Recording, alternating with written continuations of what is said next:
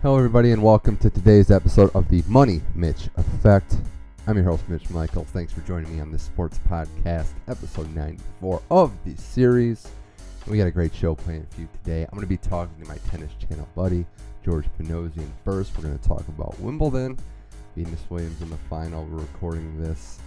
We recorded an interview last night, uh, so the men's semifinals going on as I speak right now, uh, and it will be exciting to see who takes the championships at the All England Club. George and I are going to recap what's gone on so far and what to look forward to at championship time this weekend.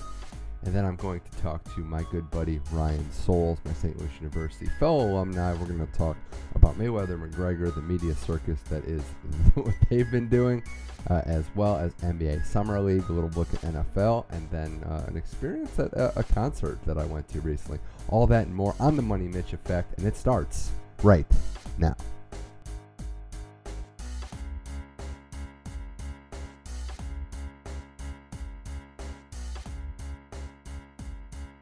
All right, my pleasure as always to bring with you on the show the return of the gambler, owner of Sweet and Hollow LLC, and my friend and hopefully yours, George Panosian. Thanks for joining the Money Mitch Effect. Yeah, Money Mitch, man, it's been a little while. It has, Happy and to be back though. I'm just upset we're not doing this as our original plan on a boat. it should know, have been I on a boat. Kind of wait. I was kind of waiting for you to just show up with all your equipment and and maybe some girls or I don't know. Yeah, I'll, I'll, uh, we could we could have just had a big big uh, Money Mitch effect party. Yeah, we could have just been rolling in, you know, podcast equipment, you know, parties, drinks, desserts, but just mi- microphones everywhere, just, you know. Just, just like, microphones and cinnamon everywhere. Huh.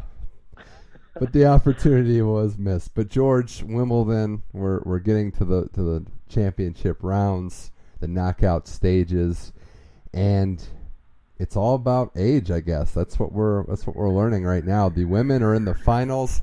It's going to be Garbiñe Muguruza against Venus Williams.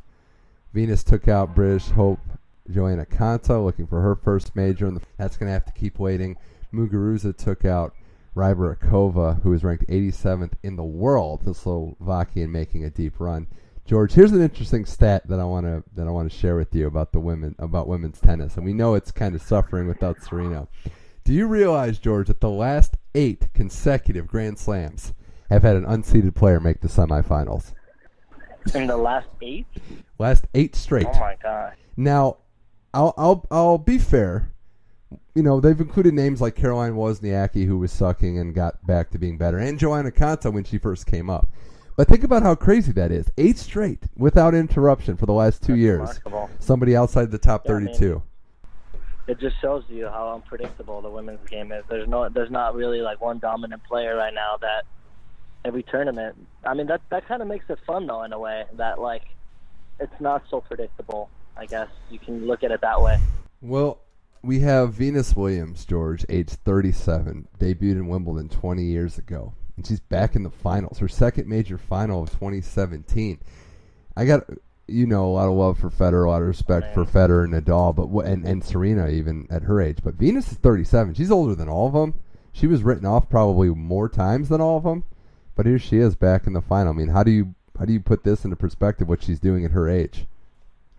No, I mean, I definitely give her a lot of respect, especially since what she's gone through, you know, physically mm-hmm. and mentally, you know, with her health and everything. And but no, I mean, it's a cool, it's a cool story, obviously, to to achieve that at her age, and it's definitely something that no one ever expected from her at all, you know. And then let alone, I mean, she has been pretty dominant at Wimbledon over over her career, but I mean, as far as for excitement, I'm not excited at all because because Venus is just she's an older player and there's nothing about her game that excites me anymore. So I'm I'm not really excited about the match itself, to be honest. But Yeah. but but but a great cool promo. story. yeah. It is a cool story, and and I mean Muguruza, this is her second Wimbledon final, so you you would imagine that she would play better this time. I mean, it is, it's definitely hers to hers to lose at this point. I mean Muguruza's but you never know, you never know. But I'm I'm kind of cheering for Muguruza. Well, Venus is look. Don't take. We don't want to take away anything from Venus or Muguruza, George. But Serena not being in this tournament and Sharapova to an extent definitely opened the door for other players, and Venus and Muguruza, to their credit, just walked right through it. I mean, Venus has a game that I guess translates best on grass. She has a big serve. She's been in big points, and that's what I saw today in her match against Konta. George was that she's been there before. Konta wilted under pressure. Yeah. She didn't play bad, but those big moments, Konta having two break points, Venus serves out of it.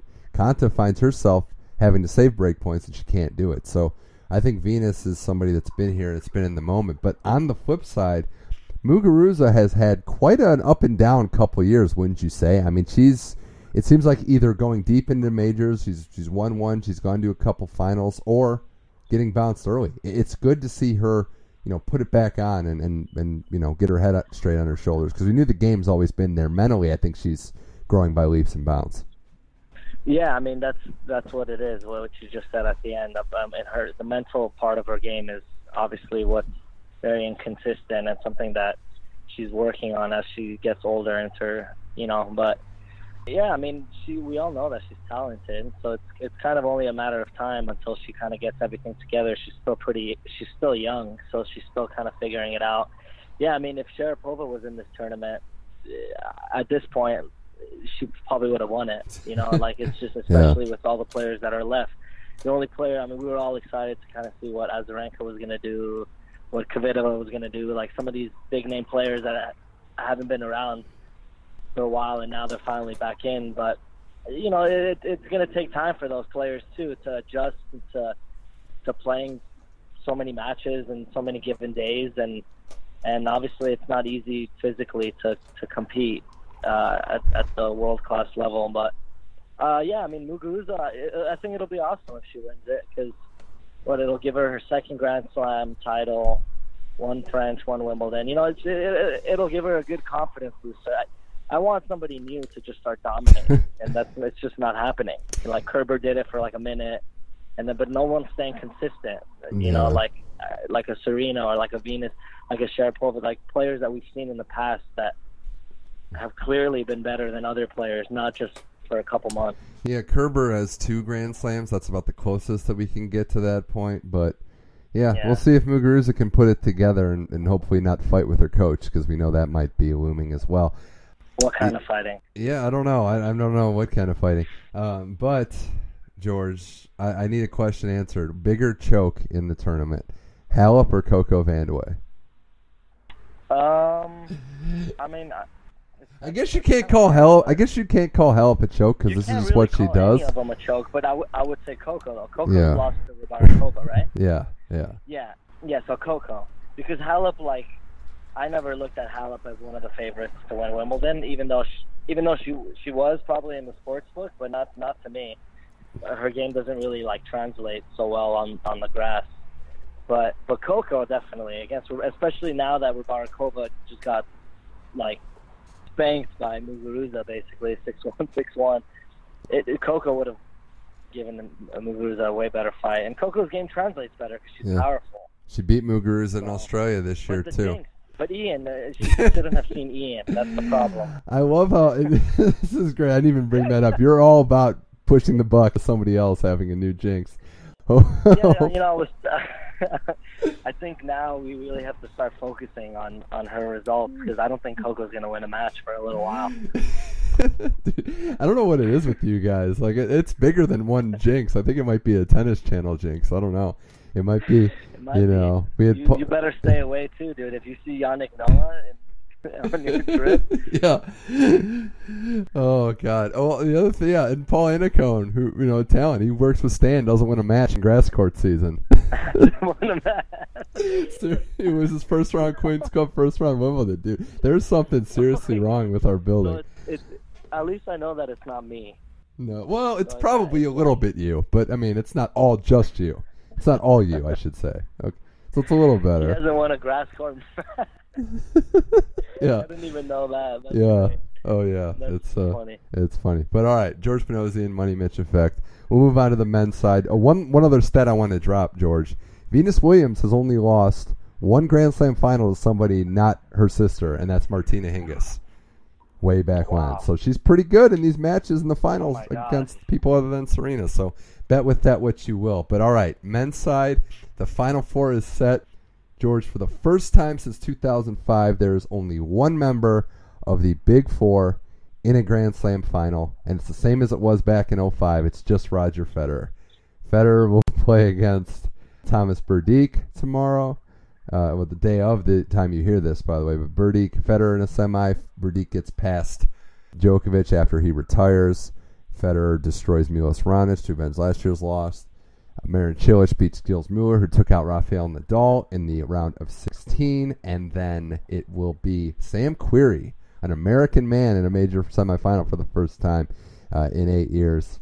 After he took out Andy Murray, he will be taking on Cilic. So George, the men's draw, unpredictable, has a has a unique feel to it. You happy about this, or is it a letdown for you? It's a it's a little bit of a letdown, I think, to me because I mean, sure, it's it's nice to see some new new names in a way. Um, besides Roger Federer to be in the last four, Mm-hmm. but it's uh it it just looks too easy at this point for Federer, the the players that are left. That I almost feel like it would it would have been a little more exciting if if maybe we saw a younger talent like like Zverev in it or a Thiem or somebody somebody a little more exciting because we all know that it's it's not like Sam Querrey's gonna have this remarkable career like uh, all of a sudden you know like it's just gonna be the same story. Man, These that's players are talented, they're good, they're professional, they make their runs. Sometimes they you know they they get in that zone and then they have great games. And Querrey has a big serve, big forehand. He hits hard, so obviously he's just put together a few good matches, and, then that's why he's here. And it's awesome. I mean, the guy's from what he's he's from Thousand Oaks, so it's it's a cool story that we're here in LA and he's in Wimbledon semifinal. Yeah, you know what I like talking to tennis with you the most about outside of just gambling predictions that go horribly wrong is the fact that if a player gets to be like 24 and they haven't done anything, just dump them out to sea. basically, it's basically Oh just God, next. Uh, but I I do see what you're saying. You know, it's yeah, like if Zverev or Thiem was in it, this would have been way more exciting. Right. I mean, but it's their own But fault. It's their own fault Cilic, though. Yeah, You know? of course. But uh, Cilic is a little exciting, to be honest, because He's done it know, before. he's obviously yeah, he's he's won a Grand Slam. Like he's he's kind of been um he's been around, you know, like as far as for like he's been some top name player. This is nothing new, nothing new for him. So Yeah, no, I'm. I feel the same way with He is Cilic. that- yeah. He's the Go ahead. biggest threat. He's the biggest threat to Roger. I think we can all pretty much agree on that too. Uh, yeah, definitely. You know, it's interesting too, George. If Milos would have beaten Federer, and there was no danger of that, but if he would have, it would have been the first major Grand Slam fi- semifinal ever where all guys were six foot five or taller. so, you know, that would have Wow. been yeah. So Fed being a lot shorter than the other guys here, I think I'll start with Querrey. That's true. Querrey beating Murray. Murray clearly not right with his hip. He he he was just getting by with Will. You know, you wonder if Yeah, I these guys are breaking down, and and Djokovic Yeah. too. These guys might just need a break. You know, to heal up. Yeah, I mean, it worked for Fed and Nadal. Everyone is saying, especially now that Roger Federer's kind of set that example that hey, look at me, I'm uh, 30, almost 36 years old, and I'm playing one of the be- I'm still playing maybe the best tennis of my career. And You know, Rafa. like close close to that, and and everyone's taking a Yeah. break. Rafa took a break too. You're right. Rafa took a break and he came back and. I mean, sure, he's not like the same as, as he's not as dominant as, as he was, but he's a lot better. He got a lot better. Still, he still won a Grand Slam final, won a couple of Master 1000s. I Yeah. mean, he's maybe they do need that. Mhm. Maybe that nothing. And, and a lot of players are scared to do it because they think once they take a break, they won't be able to come back. But Yeah, especially after that's not the thirty. Yeah. And queries. Yeah, you know, but yeah. Yeah, Querrey's got a game that translates kind of like Venus Williams. That translate best on grass. I mean, he's got a big serve, and it's it's a it's a nightmare for a guy like Murray who's going through some stuff, who can't defend as good as he is healthy. So I think Querrey just wore him down in sets four and five. I mean, it was like six one, six one to end that match. It was Well, shocking. Yeah, that was shocking. But uh, apparently, Querrey wants to take a break too after this, so he can just come back strong. Also, I'm just kidding. But you should just play grass court every year, just Isner- only Wimbledon. Isner's gonna take a break. All these all these players are gonna Oh. take a break for two years and come back. Wow, Isner take a break, come back, make the second week of a major. You never know. Maybe that's what he. Maybe that's what a lot of these players. Yeah. Everyone should just leave the game. Uh, George, yeah, the other guy, George Novak Djokovic, still chatting with George Panosian on the Money Mitch effect. We know about all the drama surrounding him, you know, the rumors and stuff going outside of the tennis court, but on the court, I mean, he loses the Berdych. He loses the first set, falls down 2-0 in the second, and retires. He's 25 and two against Berdych, and he retires. I mean, this is the first time I've thought that he's seriously injured. I mean, I didn't know the injury was as bad as it apparently is. No, I mean he must have been because I mean he only lost he only lost the first set and then he was down a break in the second when he retired, right? Yeah, and I mean, tight first set. Yeah, one break. It's Novak Djokovic. I mean, we know he could come back. Yeah, it's no big deal. Like, exactly. I mean, we, even if Djokovic was down two sets, but it, clearly something was wrong with uh, with his elbow. You know, so that that's what I think. Um, um, and it's unfortunate. And you know what's funny is that I actually ended up making a, a bet uh, that Djokovic was going to win Wimbledon. That's four and a half to one odds. My friend called me. This is he was like, great. hey, what do you think about that? And I was like, honestly, Yeah. I like it so much that I'll take it with you. Wow, we're gonna put that into the, and then he just gets injured. Yeah, And, yeah, and then all of a sudden, the next match, we we need to do a show just listing off all of your uh, bets and terrible predictions. but uh, nothing's gonna, you know, nothing, nothing's gonna top top Todd Speedburner Robinson's Monfils Djokovic set bet. So well, Oh, that yeah, that's for that's for another show and another time. But Joker just looks beat up. I mean, this is another guy that we took for granted. We take for granted when these guys have long stretches of dominance. George, it's just not sustainable. I mean, that's what it comes down to for me. Federer couldn't hang on forever. Nadal, Murray, and Djokovic. Now, all four of them, you're going to have ups and downs as an athlete, and unfortunately, it's a down right now for Joker and uh, Murray. Yeah, definitely. I mean, everyone was kind of expecting. I think Djokovic is down. Is kind of taking. He's been kind of going through through this since last summer, basically, kind of when it all started. Yeah, and I do want to And, bring up. um, I do want to bring up another thing too. Uh, is that that's when you said uh, in January that Djokovic was fine, everything's fine. we do have that And on I- tape I- too. I I still think it's it's. I mean, I still think he'll be all right. So I don't think this is like the Uh. end of Joker. That's what I meant by that. Okay, all right. I just wanted to clarify it. He, he's fine. Even- fine. even the- Nishikori's gonna win a Grand Nadal Slam. too. Look, Nadal won a French Open. That's good. Yeah, no, that's that's true.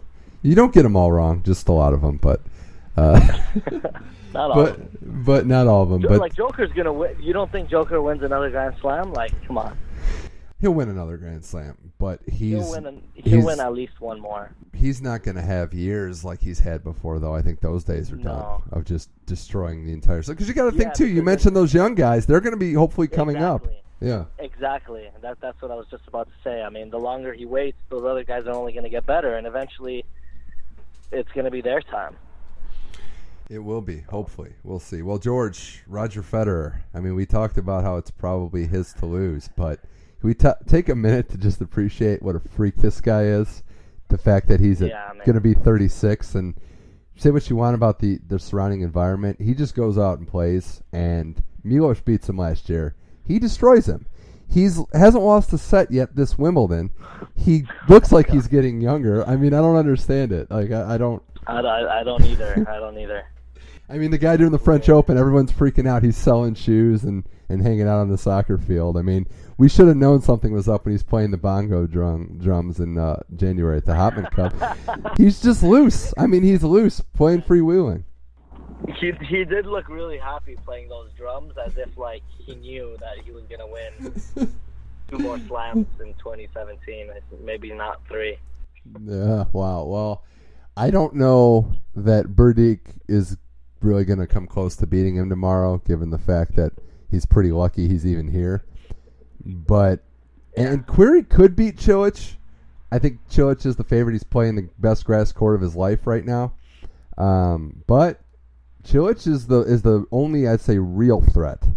If Cilic beats Roger in the final, I don't think you can be like, oh my god, how did this happen? Which is what you would say if he lost to Querrey, or probably if he lost to Berdych tomorrow too. Yeah, yeah. I mean, we all know that Cilic, Cilic has that game where if his serve is on and he's playing well, he could kind of beat anybody, especially especially on grass or on a hard court. But um, I, I hope that ends up being the final. Yeah, I think Fed's game is just. I mean, it's just it's beautiful to watch, right? I mean, just what he's able to do and his feel on grass. I mean, it almost is like he's a robot too. Because if you watch him long enough, like we have, you notice these subtle differences on grass court uh, as opposed to hard courts, and his movement too. I mean that everything that he's done. There's certain things that you expect a guy of his caliber to do, but I'll always be shocked when a guy his age, coming off injuries, can get can run down the balls. I mean that he's been able to. Yeah, yeah. I mean, it's it's remarkable, like what not only him but a lot of these older players are doing, kind of. Yeah. Um, Gilles so, Mueller. I mean, another one, Gilles Mueller, who he's 34 years old. He's got two titles this year. Th- four years ago, he was ranked like 368th. Injured, thought about hanging it up, and he just goes out and beats Nadal in the match of the tournament, and the one that was very, very fun to watch. I know your boy Nadal didn't get it done, but it was uh, quite the quite the event, I would say. Yeah, that was definitely a devastating uh, loss. Um, you know, a lot of a lot of some people were calling it the match of the year, but not if maybe Nadal won, it would have been. But um, yeah, but maybe. It, it, it was it, it, it was cool. It was interesting, definitely. I was at the studio when that when that was happening, but um, yeah, it's good for Mueller. I mean, it's it's pretty remarkable that he's ranked like 16 in the world and now probably even higher, right? I mean, I didn't even really really realize that until he kind of started getting deeper, and I was like, wait a minute, he's I think he's top 20 player. I mean, his the serve and volley works well for him, so he kind of got that nailed down. So I think that's that's why some of these players are having a hard time because he serves and volleys so well. Mm-hmm. Yeah, I think Nadal was outplayed for most of the match. He showed why he's Yeah. Rafa and how he, he fought back and and even in that fifth He set, did. Fifth set, Nadal saved match points. He he grinded. He he used a lot of guts to do it, but you never thought like he was going to break Mueller. The serve was just too on, and Nadal had no answer for that. Yeah. So I don't know, man. But wait, Wimbledon again. Federer can get to 19 majors, George. 19. God. he won't ever be. I mean, that's that'll be untouchable. I mean, that is insane, you know. And the fact that'll be untouchable. he's got to be. You think he's the most popular athlete in the world? You think Yeah, wor- I mean, worldwide? I mean, I'll open it to you. I think the only people right now, active athletes that could touch him, are probably Messi and Ronaldo, right? Yeah. Because they have to have right now, worldwide yeah. appeal. I mean, I'm not, you know, say what Right you want about yeah. like LeBron or whoever, and, and you know Tom Brady, whatever. Like th- those games just don't have the appeal, you know. No, no. So I think he might I be. would say I would say that's a pretty good comparison. Yeah. he's on a Tiger Woods, Michael Jordan type level. Maybe not quite there, Oh. but he's just so liked around the world. Yeah. Yeah, just how everyone knows Michael Jordan, everybody knows Tiger Woods, everyone knows Roger Federer too. They do, they do. It's uh, it's been quite a journey to watch. And how many more years, George? Do you think he has left? I mean, Jesus. Oh, I mean, I don't even know at this point. I mean, the fact that like he's not even slowing down, like it's just he he's gonna play for like at least another year. It seems like like at least, right? he said three or four mean- last year, or at the beginning of this year, and we were like, "Whoa, "Oh my god!" And then now I it's like he's I can gonna see. keep doing what he's doing. I think he's gonna keep kind of playing less less tournaments, kind of pick and choose Yeah, what he you know he's gonna skip the clay court season every year if he if he continues on playing. yeah, And, and then it's it's a good balance for him because and shut it down after the U.S. Open, probably. oh of course easily and then that's that's what's great about it. He can lose all his ranking points by you know by not playing some of these tournaments, but at the end of the day, like it You doesn't can just- matter yeah, you just come in and beat everybody. It doesn't matter. yeah, I'll just beat him in the tournament. I don't care where I'm seated. That's funny. Yeah, exactly. And you know, like so, it's it's cool. It's kind of interesting now. Like I'm almost like I'm I'm excited to watch Federer. Like anytime Federer's on, like I want to watch him play now mm-hmm. because I'm kind of like, what is this old man we have in store now? wow. All right, George. cool. Who do you got winning the tournaments? Before I let you go. I mean, it's it's I, it would be ridiculous if I said anybody else but Roger Federer. I Mhm. mean, he's he's still my pick to win it. And if there is one guy that could give him a hard time, it is Cilic. Cilic is the only guy that that I think can. Berdych has is probably the last on that list. I I feel like I would give more of a chance to Sam Querrey than Berdych to win the thing Okay. because Sam Querrey could beat Cilic. Yeah, he could. You never know. Yeah, he's a, Cilic is a beatable guy. he still. could. Yeah. Who do you got on the So women's side? crazy. On women's side, uh, I think Muguruza. Muguruza will win. Okay. Muguruza. I, I'm Yeah. gonna go Venus. I like Fed, but I think Venus. yeah. Well, George Panosian, Money Mitch Effectives was good. You got to get out there and um, you know support your boy Alonzo Ball in the summer league. That's on I that's know, on man, your he did agenda. good yesterday, last night for the first time. Yeah, well, it's weird. It's, yeah, He with, all right. with Kobe's on, so I think the the data's there, right? Rocking Kobe shoes. with He wore Kobe shoes. He oh, didn't Oh, wear big baller brands. yeah, that's right. yeah. You just got to stay away from the big baller. Yeah, you got to stay away from it. You'll get injured, and I don't know. I mean, it's out there. You're not a big baller unless you don't wear your own shoe, apparently. So He looks pretty good. He, I like Yeah. his passing. He he he looks. He's still. He's a little scrawny. I mean, the guy's only 19 years old, so like, he he'll be all right. There's a lot of talk right now if he's going to be good or not, but I think people need to settle down a little. just telling everybody to settle down. You know. Well, hey, Lakers summer league, exciting. First time there's been some excitement. You know, in the area. So it's yeah, good. definitely. I watched the whole game yesterday. The whole thing, whole thing. on, Wow. on ESPN too. Just getting into it. Well, there you go. And I know. Oh, actually, last Alright. thing though, super last thing. Have you gotten the jersey from the new Clippers point guard yet? Because I figure that's like Oh, textbook who I you're all to. about. I want to. The Serbian guy. Euro League or you know Greek up- League look him up on superstar. YouTube. You'll be impressed with his highlights. And you're a big YouTube highlights guy. I can tell. Like the formula. I'm is- sad that he's not playing in the summer league. I know. the formula for George for your for your uh, fandom would be YouTube highlights plus European equals the truth. exactly, dude. Yeah. All right. exactly. Ge- That's all I need. yeah. Thanks for having me. All right, George. Yeah, thanks again for coming on the show.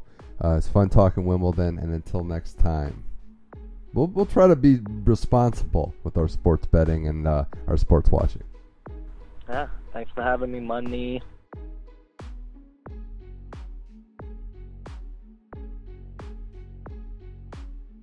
All right, big thanks to George Panosian, and thanks to him for coming on the show. And uh, we'll see what happens. I- I'm excited. I'm excited. Querrey and Chill are going to throw it right now.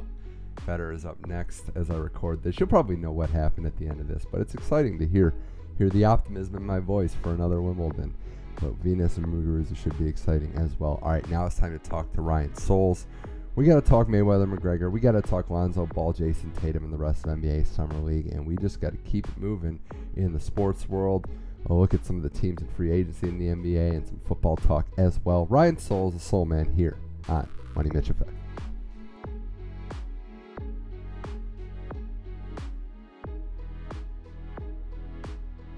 All right, now joining us on the show, Money Mitch Effect, reoccurring guest Ryan Souls.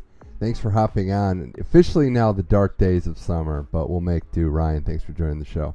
Oh, thanks, man. I'm happy to be here, and yeah, we'll be okay. We'll be all right.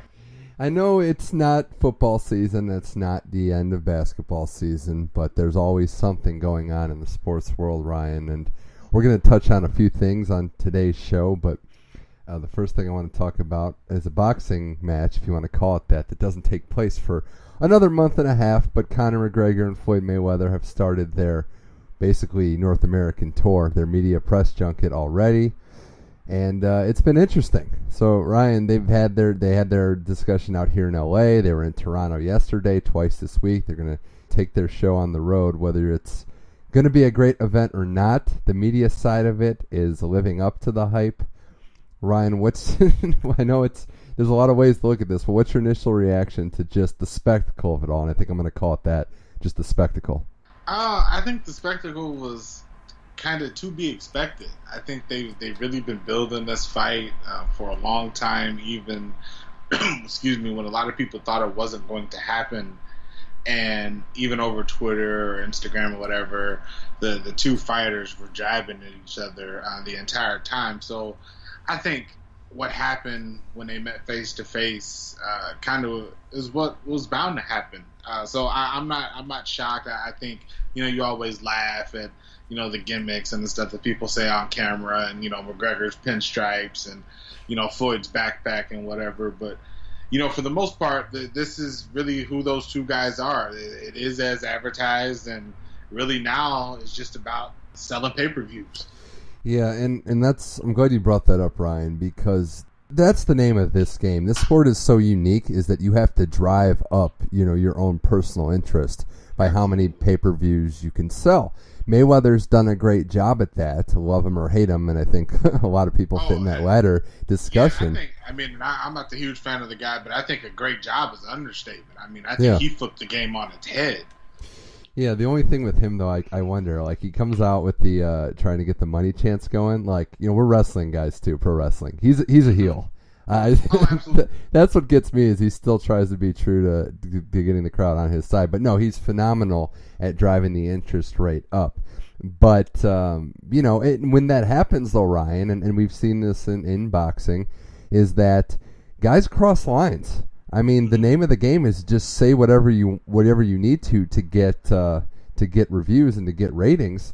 How do you feel about that side of it? Because we've seen both these guys kind of teeter the line of saying some uncomfortable things, and we've seen it in the history of boxing pay per views for guys that kind of cross over boundaries. Yeah, I'm kind of torn on it. You know, on one hand, I, I don't really think any arena, you know, if we're gonna make certain jokes that cross the line, you know, I think we always have to be conscious of of the groups and you know of who who we may be offending and whatnot. But I think on the other side, I think it's the spirit of the sport. I think it's what it's always been. So in that regard, I don't know. I don't see a lot of it changing. I think what we do have now is the insane amount of coverage. So I think everything is being dissected, no matter how gentle or how vicious it is being said, and it's being played over and over and over again. Right. So while I do think some things uh, cross the line, especially in my opinion with McGregor mm-hmm. uh, towards Mayweather, I think it's kind of what you expect from the sport. I, I do. I mean, I think you've seen Vince McMahon cross the line. We cheer and we laugh. Yeah. And, you know, so I, I think boxing is kind of the same thing, but you know, we've never seen this before. Two completely different arenas uh, meeting in a ring. Yeah, no, and uh, you know, and with McGregor being a loose cannon, definitely overstepping boundaries. It's it's kind of who he's been. Um, Mayweather the same way. I mean, we remember, you know, this is what desensitized me, Ryan, to the whole thing. Some of the Mayweather things that you know he had said in the past about Manny Pacquiao, for one. But when you see the fight and when you see the post-fight, you know, they're all friends. I mean, it would not shock me if McGregor and Mayweather are laughing about this off stage. Oh no, I wouldn't be surprised either, and you know I wouldn't be surprised if on the tour bus or what tour private jet, whatever these, however these guys travel to these things, if their camps are meeting and said, okay, this is the stuff we're going to talk about today, um, because you got to think that if Floyd didn't know that Conor McGregor wasn't going to pick up his backpack, it would have been not only a fight between Floyd and Conor, but these two entourage, oh, yeah. would have been oh, added. I mean, because you're not just picking up some man's Louis Vuitton backpack that he's shown on Instagram yeah. and other media outlets that he carries lots of money in. Yeah, and the flag too. I mean, the flag exactly. on the other side. You're not just grabbing so, your McGregor's Irish flag. I mean, that's exactly. it's a game. Exactly. So it's the exact same thing. Yeah, we know so, it's we know it's a game. We know this is how uh, it works. It's it's had its entertaining moments. I do gotta say though, and, and also too, by the way, that's why Mayweather picked McGregor to fight. I mean, because he's a UFC guy. He's coming into into this ring, into this arena for his crossover appeal, for his basically being a media star in the sports world. Which is funny because I saw Triple H wants to get him on Raw next week, so that's where this might continue get um, Ball on too. Let's make it. Let's make it fun. yeah, LeVar Ball already a star in the WWE universe, but Ryan, I gotta say, from just a non you know non wealthy standpoint that we're both in, not being in that upper echelon tax bracket, isn't it kind of frustrating that Mayweather needs this fight to kind of clear off his tax debts, given all the money Yeah. he's made in recent years?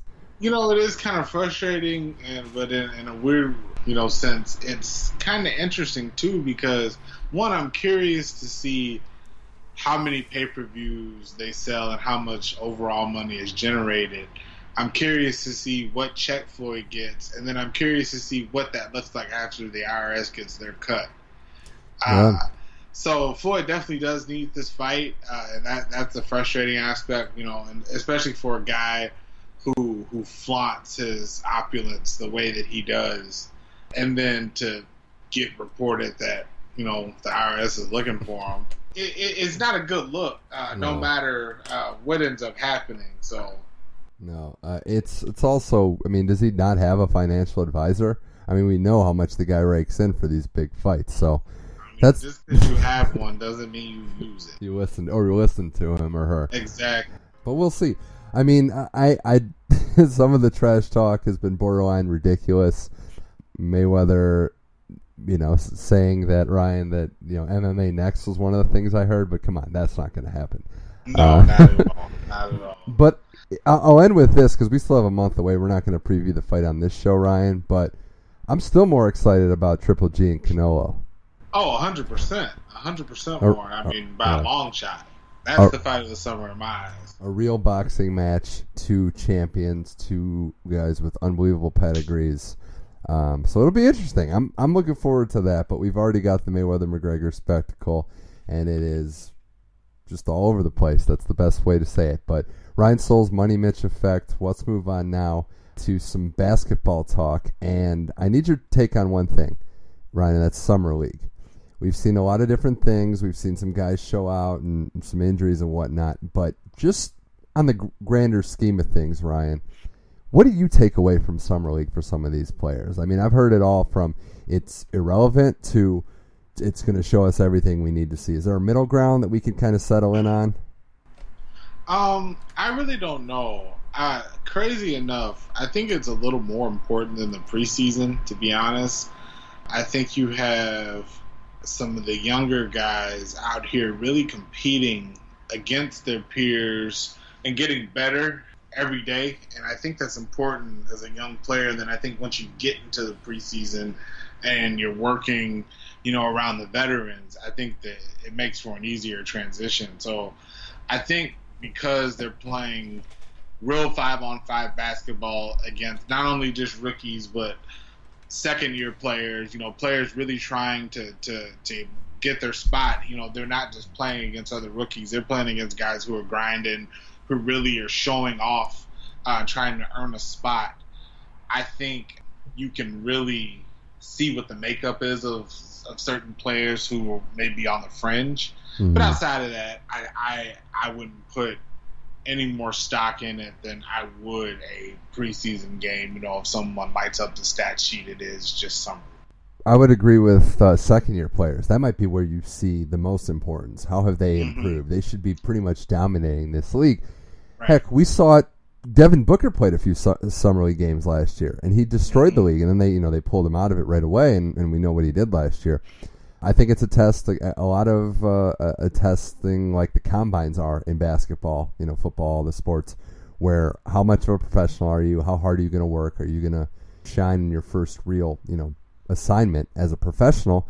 Mhm. But I don't want to take too much out of it. We see a lot of teams that are youth based that, that have all their young guys there and, and you know get a little too giddy for it. But Ryan, I joke, joking uh, on a somewhat joking level, I should say.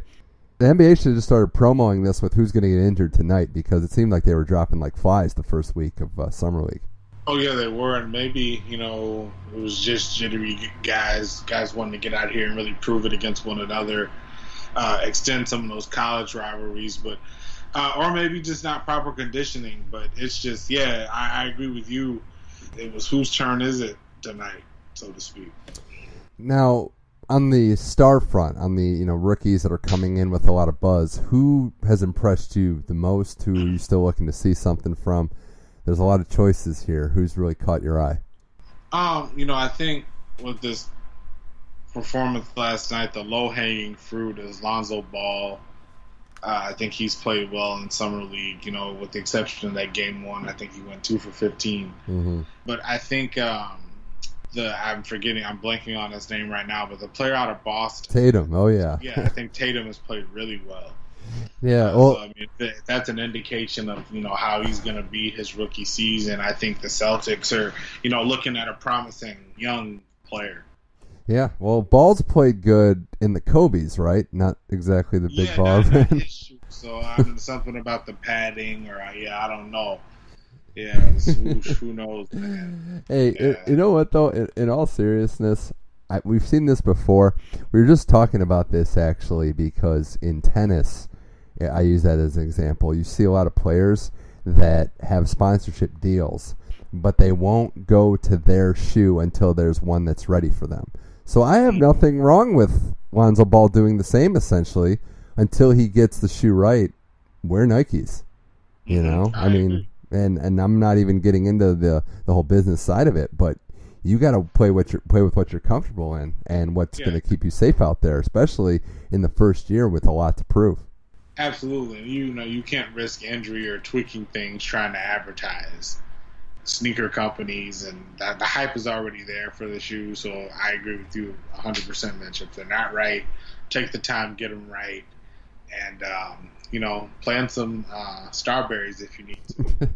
yeah, and that's you know a, a socially responsible way to do things as well too. Absolutely. absolutely. Or, or the, the what, what's the Shaq shoe called? Oh man, I don't know. Shaq Attaq. I think I've programmed that out of my mind though. Um, Yeah, yeah. But if we're gonna give a shout out to uh, you know Bang for Your Buck shoes, I got to give a shout out to JJ Watt and his training shoe because it, it's not it's it's Reebok, but it's not oh, it's, okay. in, it's Reebok, not you know in the sense you know not Rick Ross Reebok.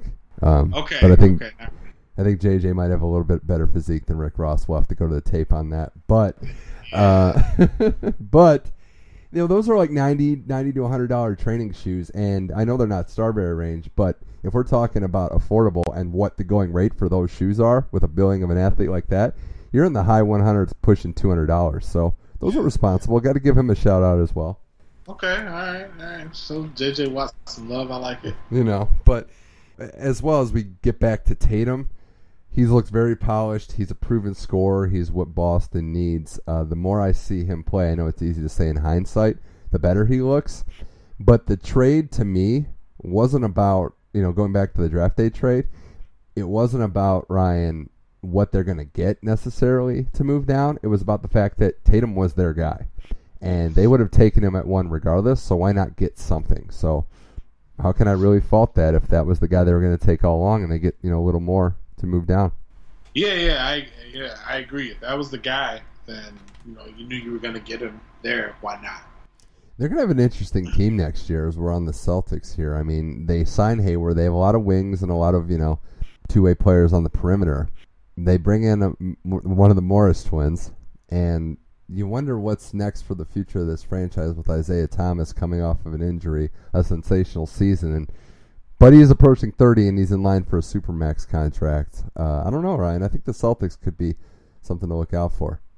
Yeah, you know, I go back and forth, and I think seeing Gordon Hayward uh, transition from not having the ball as much, coming off his best season in his career, is going to be interesting. Uh, seeing really how he and Isaiah Thomas work together uh, are interesting too. I still think they're going to have some problems on defense with Isaiah Thomas guarding his position. And even with that move, and you know, and just to be fair, Mitch, I'll say this about Paul George, I'd say it about Jimmy Butler. To me, no player they could have added was closing the gap between them and Cleveland. Instead of winning, you know, one game in the Eastern Conference Finals, they win two. Uh, Mm. But outside of that, I just I could I can't see that team as constructed, especially with Avery Bradley getting out of town now too, losing that defense. I think that, that that's rough. So I, I agree with most of what you said. I think Tatum is the key if he turns out to be, you know, a top 15 player in this league that could change things. But Ryan, I, the only thing would be there might be a chance now with the rumors swirling around LeBron in 2018, with the fact that this team still doesn't have a general manager, that the owner Dan Gilbert is, I mean, well, he's the owner Dan Gilbert. That's pretty much all you need to say there. But do you Right. think this team might have plateaued a little bit in Cleveland? You know, I, I think I take a little different perspective with Cleveland because I definitely see it as a slight plateau, but we really didn't know what the pieces they could have gotten and what they were doing. It was either Paul George, Carmelo Anthony, or both. I think we needed, and you know, Mitch, you tell me if you agree with this. I think we needed to see both to have a chance versus the Warriors. And I think Cleveland was saying, okay, if we don't know what LeBron's going to do after the 2018 season, it's going to be hard to attract a player here, a superstar caliber player here for the long haul if they don't know what LeBron James is going to do. Yeah. So I think that was tough. So I think you know the if you're LeBron James, people said LeBron James should be upset or whatnot. And in my opinion, I just don't really see what all you could have done, especially if LeBron James liked playing with Kevin Love. I just really don't see. I think LeBron. I don't want to say he's just being content going to the finals, but I think LeBron feels like if he gets into the finals, which now all the other good players in the East went to the West, so if LeBron gets into the finals, he feels like it's a seven game series. He's got a chance as good as anybody against whoever he plays. And that's not a wrong mentality to have. You know, it's the Warriors, you know, we're talking about here, but I think LeBron feels like if he gets in a seven game series with anybody, he's got a chance to win. Yeah. Um, so Yeah. I, I, I don't I don't think it's as negative as people make it out to be. I think the worst part to me, Ryan, is the money side is so messed up with some of the deals Oh, they gave out. I mean, because Tristan, Tristan Thompson, number one, he doesn't deserve eighty-seven million dollars Yeah. when you get out rebounded by Steph Curry. Yeah, yeah, that's very true. Uh, I also think, I mean, it, it's hard to attract talent when you're not sure what the future of the franchise is. You're right on that, and without money to even play around with, I mean, their their options are limited. So they might still make moves, but you know, they might just go with the we can get to the finals, but after that, we'll have to see mentality. Ryan, though, the last NBA thing I want to chat with you here, talking Ryan Souls on the Money Mitch effect, is that Rockets team that gives James Harden one of the more outlandish extensions I've ever seen. Four years, two hundred twenty-eight million dollars. But then they keep it going. You know, they add Chris Paul, and now the rumors are they're trying to land Melo. I don't know. I, I'm still torn on this because I don't know how good this actually makes them in regards to Golden State and, frankly, San Antonio and the rest of the Western Conference, Oklahoma City as well. What's your take on the matter? Oh, I'm not torn on it at all. I, excuse me, I don't like the makeup, and I think I'm just gonna have to be proven wrong, especially adding Carmelo Anthony. But if we just start with the roster is currently constructed, what they have, I think, you know, well, I don't think I, I we know we saw James Harden have his best season, I think by far, with Mike D'Antoni at the helm, James Harden at the top of the offense, the key, the, the focal point of the offense, being ball dominant, high usage rate, all, rate, all that. I think we introduce somebody like Chris Paul. One, the ball's coming out of James Harden's hands. I think James Harden is a natural two guard, but does he want to play the two guard? And then I think a lot of people aren't talking about this, but with Chris Paul, Mike D'Antoni likes to um, run and gun. He, Mhm. you know, the, the whole seven seconds or less.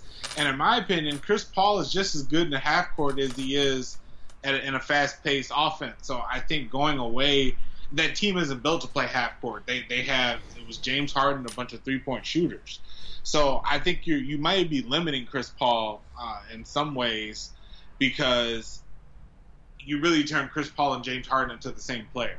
Yeah, no, I I, I agree with that 100%. Uh, you have all these ball dominant players, Melo included if he's there. Harden having, you know, the season of his life when he had the ball in his hands. Here's one side that I'm willing to give them some slack on, Ryan. It's that the players are pushing for these deals. Harden and Paul wanted this to happen together, and Paul and Melo are, are great friends, you know, banana boat lifers, and they want to play together. So if the players are driving it, I have a little optimism, maybe not a whole lot, but a little. Does that make sense? I mean, I think it makes sense, but when you see what the Warriors do, and you're looking around at the crop of players and what you can do, it's almost like okay, we all we got type of situation. yeah. I don't think James Harden was handing. Oh, I want Chris Paul. I just think he said, "Well, I better get Chris Paul before somebody else does, or I really don't have." Well, yeah. I mean, that's So- the thing. It's an arms race, Ryan. Yeah, so I mean, think that, yeah, that's motivating it too. Yeah, I don't, I don't see it working um, in the long stretch, and that's just how good Golden State is. I mean, NBA free agency to me was the narrative of Golden State's so good they're making all these teams lose their minds. right, right, and and they're making all these other teams, so to speak, buck up yeah, uh, and and do something. But let me ask you this: even okay, let's just let's just say the 31 teams. Let's eliminate the Warriors for a second. there's 29 more. Yeah, Yeah, oh yeah, I'm thinking NFL 29. Do you think the Rockets are good enough to win the, the a championship with that team? I don't. Okay. So this is also goes to my idea that we should just get rid of conferences Mhm. because then you'd have a, a, an open bracket. In that sense, Right. it would be very, very close. I'll say. okay. Probably not. Um, but you never know. I mean, what are what are the Spurs going to do? How good are the Thunder going to be with George and Westbrook? What would Cleveland look like in a world without Golden State? These are all questions we really don't know the answer to. It'd be exciting. right. Uh, and that's you know I'm all for making it more exciting. That's why I want more no conferences. I like to see even matchups in the playoffs. But the reality is, Golden State has the best players. They have they have players willing to take less money, and they they're fitting in under the current salary cap structure. So I don't know. It, it'd be tough. It, it's going to be tough. But Ryan, before I let you go, Money Mitch Effect, Ryan Souls. I uh, I do want to say one thing uh, in lead up to the final part of the show. It's going to be football season in you know about two months or so, and we're not gonna we'll do our, our annual preview of what we think is going to happen, Super Bowl picks and whatnot. I'm not going to get into that, Ryan, but all I'm going to say is like a teaser is that there's some teams with some young quarterbacks out there that I'm really liking in terms of uh, making a run on both sides of the conference. I think you can figure out who they are, but uh, I'm high on a couple teams with some young signal callers. Yeah, I am too, and it'll it'll just be interesting uh, to see how it goes. I think um, you might be mentioning a guy from you know one of the Dakotas, so I, I hope. Uh, no, no We'll I see. I don't know. I'm not sure about that one. I had to But- put you on the spot. Yeah, I, I think I might need to. You know, one is uh, is going to be coming down from up north to go to uh, Sin City in a few years, so I might need to check out his team. Okay. Um, another guy is, uh, you know, in in, in a, the football country hotbed. If you want to, if you want to preview that one, and then there's a third guy who uh, just got a really really fast receiver from uh, your old favorite team, originally your old favorite team, your your favorite team, and uh, I think they could be good down in Florida as well. So okay. Okay. I Yeah. just, you know, I think the way the league is going, how important quarterbacks are. I mean, you see Brady just completely tearing it up, even at 40. And uh, I like putting faith in how good that quarterback position is. And I think we got some guys that can make the leap, and uh, the talent's starting to surround them. So I'm looking forward to it already. I know we still got some time, but it should be pretty exciting.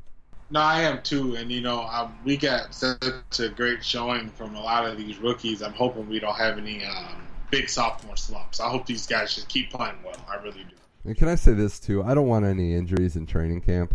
No, I don't. You I know. really like like I want to see everybody start the season healthy. You know, once everybody goes to battle, whatever happens from there happens. But Right. yeah, no injuries in training. Right, no injuries in training camp except for Big Ben. But uh, Just- that's Well, okay. If it's good, I'm not saying I want him to get hurt, but if somebody has to get hurt, I mean, it's the clear choice. it's the clear Yeah, no, I got you. I, I mean, my, my pick would be Tony Romo, but he doesn't play anymore. I don't think guys get injured in the uh, commentator booth, but Well, he, he he might change that. he might. I don't know. It's uh, I still I still got to pour some out for Phil Simms. It's uh, it's terrible what Tony Romo did to you, but Oh yeah, it is. It is. But all right, Ryan Souls, Money Mitch Effect. Last thing before I let you go, we've been texting about this, but I was lucky enough to go to see J. Cole on Tuesday night. And it was phenomenal. I gotta say, you had seen him before, I hadn't. I told you my excitement. Check him out at the Forum in night one of two nights he performed in L.A. back to back, and I was uh, blown away by a lot of things. You mentioned the live music experience; it was great. Shout out to the band that basically played in the dark all night. He was at a center stage; they were, you know, further off to the main stage. But a lot of different instruments, a lot of different uh, ways that he performed. But Ryan, the idea that he just does his whole album. It's an interesting concept in the hip hop world, but his philosophy is I mean what I, you know, I put a lot of value and effort into these songs. I want to showcase them. Why would I put them on an album if I didn't feel like they were worthy to be performed? So it's interesting. You're not going to see all the classic hits, but I was very impressed by uh, this approach and by J. Cole um, just at large. No, and I agree. And, you know, maybe on a, another show we can talk about my opinions of the, the hip hop concert. But I think that as much as I love hip hop, I feel like that genre is always trying to reinvent the way it showcases its artists live. So I think to see just artists do different things, um, you know, with live bands or whatever, it's refreshing. It's cool. So no, I'm I'm glad you enjoyed your experience. Yeah, and he was, you know, he's a showman. Uh, that don't you know make that mistake. I mean, he, he's Yeah. he's deep in a lot of his words and a lot of his thoughts, but you know he had a lot of energy, uh, which you know is what you is what you want and what you need for these shows. Obviously, he performed for a while, about an hour and a half, I think.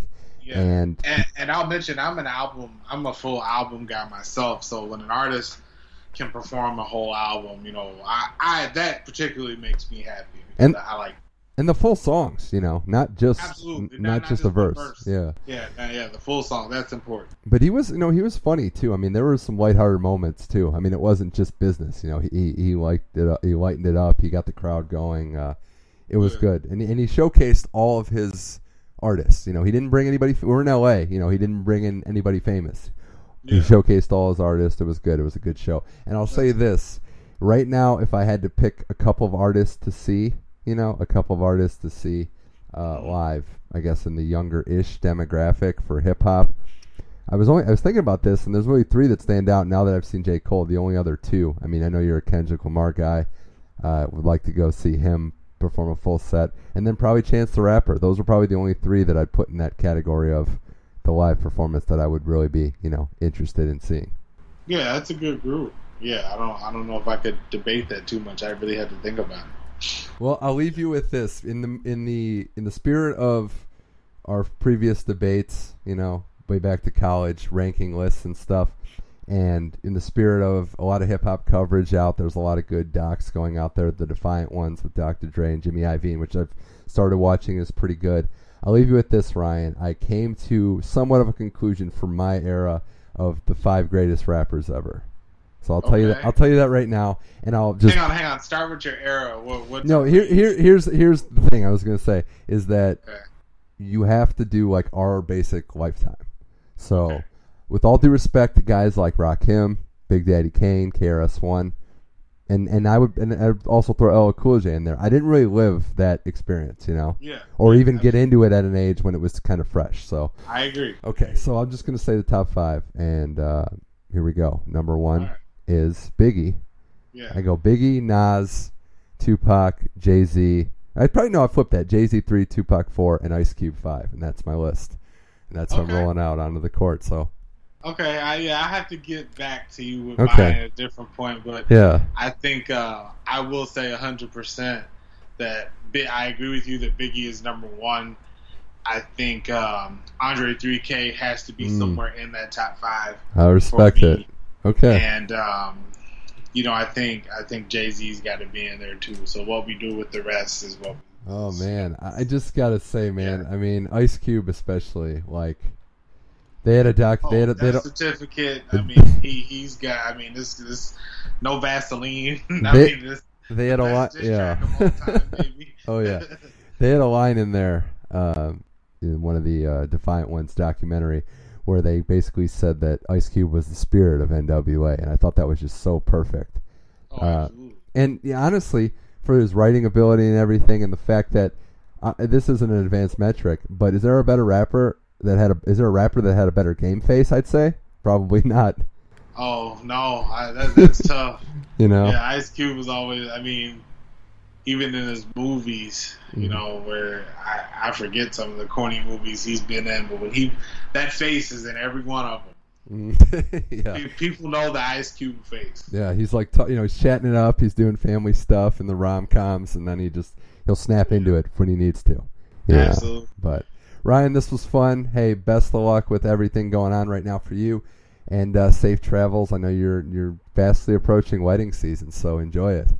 Yeah, man. You know, friend of the show, uh, your buddy Yeah. Steve Linevy, uh, my buddy getting married, so I'm in his wedding. So congrats to him and uh, safe travels to you. I know you're doing some vacationing soon, Mhm. so big ups to you, man. Safe travels, and uh, always appreciate you having me on. Yeah, definitely tip a few back for me at that wedding when you guys link Oh. up. So, Oh, that that's done.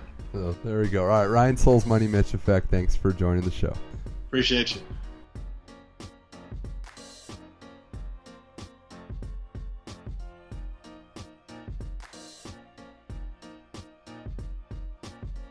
Thanks to everybody for listening to today's episode of The Money Mitch Effect, and thanks to Ryan Souls and George Panosian for making appearances on today's show. Thanks again to Tim Adams for supplying the music, Brian Nelson for supplying the logos that you see when you click on any episode of The Money Mitch Effect online, which coincidentally can be found on SoundCloud, iTunes, and Google Play.